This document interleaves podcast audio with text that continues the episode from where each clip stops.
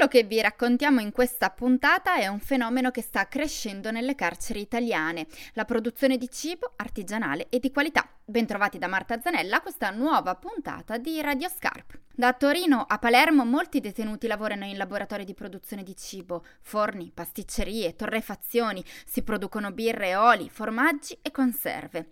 Alla base c'è la consapevolezza dell'importanza del lavoro in carcere e allora si costruiscono opportunità lavorative e formative che diventano preziose al momento dell'uscita e il settore del cibo sembra essere il più gettonato. Ne abbiamo parlato con Luisa Della Morte, che è presidente del Consorzio Viale dei Mille, che raduna alcune cooperative milanesi che danno lavoro a detenuti. Io credo che corrisponda probabilmente in questo momento anche a una proiezione più generale del mercato in Italia, cioè il cibo comunque va forte un po' ovunque, sia che sia profit sia che non sia profit, soprattutto le produzioni di nicchia e quindi le produzioni fatte con, con particolare accorgimento, non so, viene in mente la pasta che fanno a Sondrio, nel carcere di Sondrio per esempio è gluten free, fatta con il mais, oppure ci sono altre paste fatte con la farina di grano saraceno o i taralli che fanno nel carcere di Trani, che anche lì eh, lo fanno, li fanno con una certa ricetta, eccetera, eccetera, eccetera. Quindi il mercato della birra che è in espansione grandissima, quindi secondo me non è altro che un riflesso eh, o un rispecchiamento insomma del, di quello che succede in generale nel, eh, nelle produzioni in Italia. Forse può essere ancora più facile per le produzioni carcerarie perché comunque sono delle produzioni di nicchia, al di là della qualità, perché non possono fare delle produzioni eh, molto grosse, a parte forse alcune situazioni, però insomma sono proprio due in Italia, credo, e quindi anche, eh, riescono anche a sostenere eh, le richieste del mercato. Senza dimenticare che è un campo in cui è piuttosto semplice dare una formazione professionale a chi non ce l'ha, perché ovviamente in un mercato del lavoro impantanato non avere una professionalità specifica non aiuta, ancor meno chi ha la fedina penale macchiata. L'altra cosa è che comunque lavorare con le mani appassiona anche le persone, è un'attività che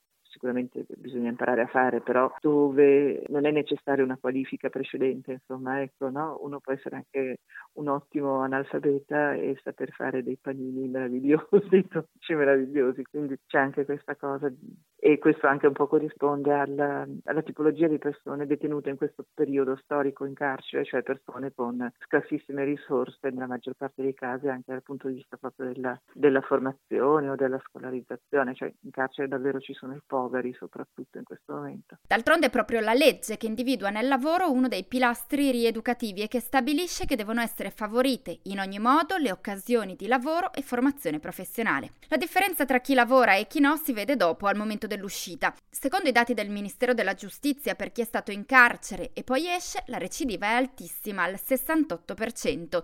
Crolla tra chi invece durante la detenzione ha iniziato un lavoro e lo continua anche al momento dell'uscita. A tornare in carcere sono solo due persone su cento, ma solo se parliamo di un lavoro vero. È sicuramente importante il lavoro all'interno, soprattutto il lavoro che dà una professionalità. Tante persone che sono detenute non, hanno, non avevano al momento del, dell'arresto, della detenzione, una professionalità o delle competenze chiare dal punto di vista lavorativo. Magari avevano dei talenti, però non, avevano una, una, non, non potevano accedere a nessun lavoro in particolare. E quindi sicuramente la formazione e la creazione di competenze è necessaria.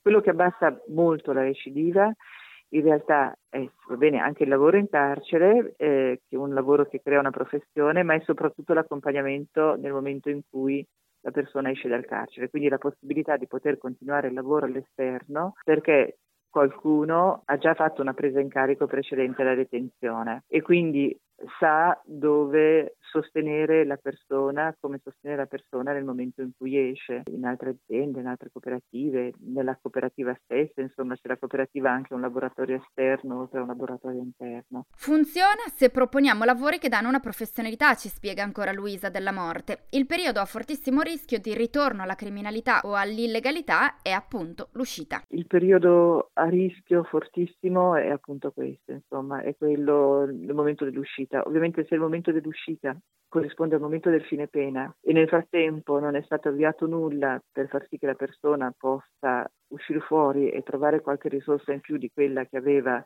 nel momento in cui è entrata, va da sé che andrà a cercare aiuto esattamente dove aveva cercato prima. Insomma, a meno che uno non abbia una famiglia, qualcuno che lo possa sostenere o che altro, però succede anche questo, sì, per le persone che sono in carcere ora veramente sono proprio la minoranza, per cui è, il momento critico è quello. Noi siamo arrivati al termine dello spazio a disposizione oggi delle storie di Radio Scarp. Da Marta Zanella, grazie per averci seguito.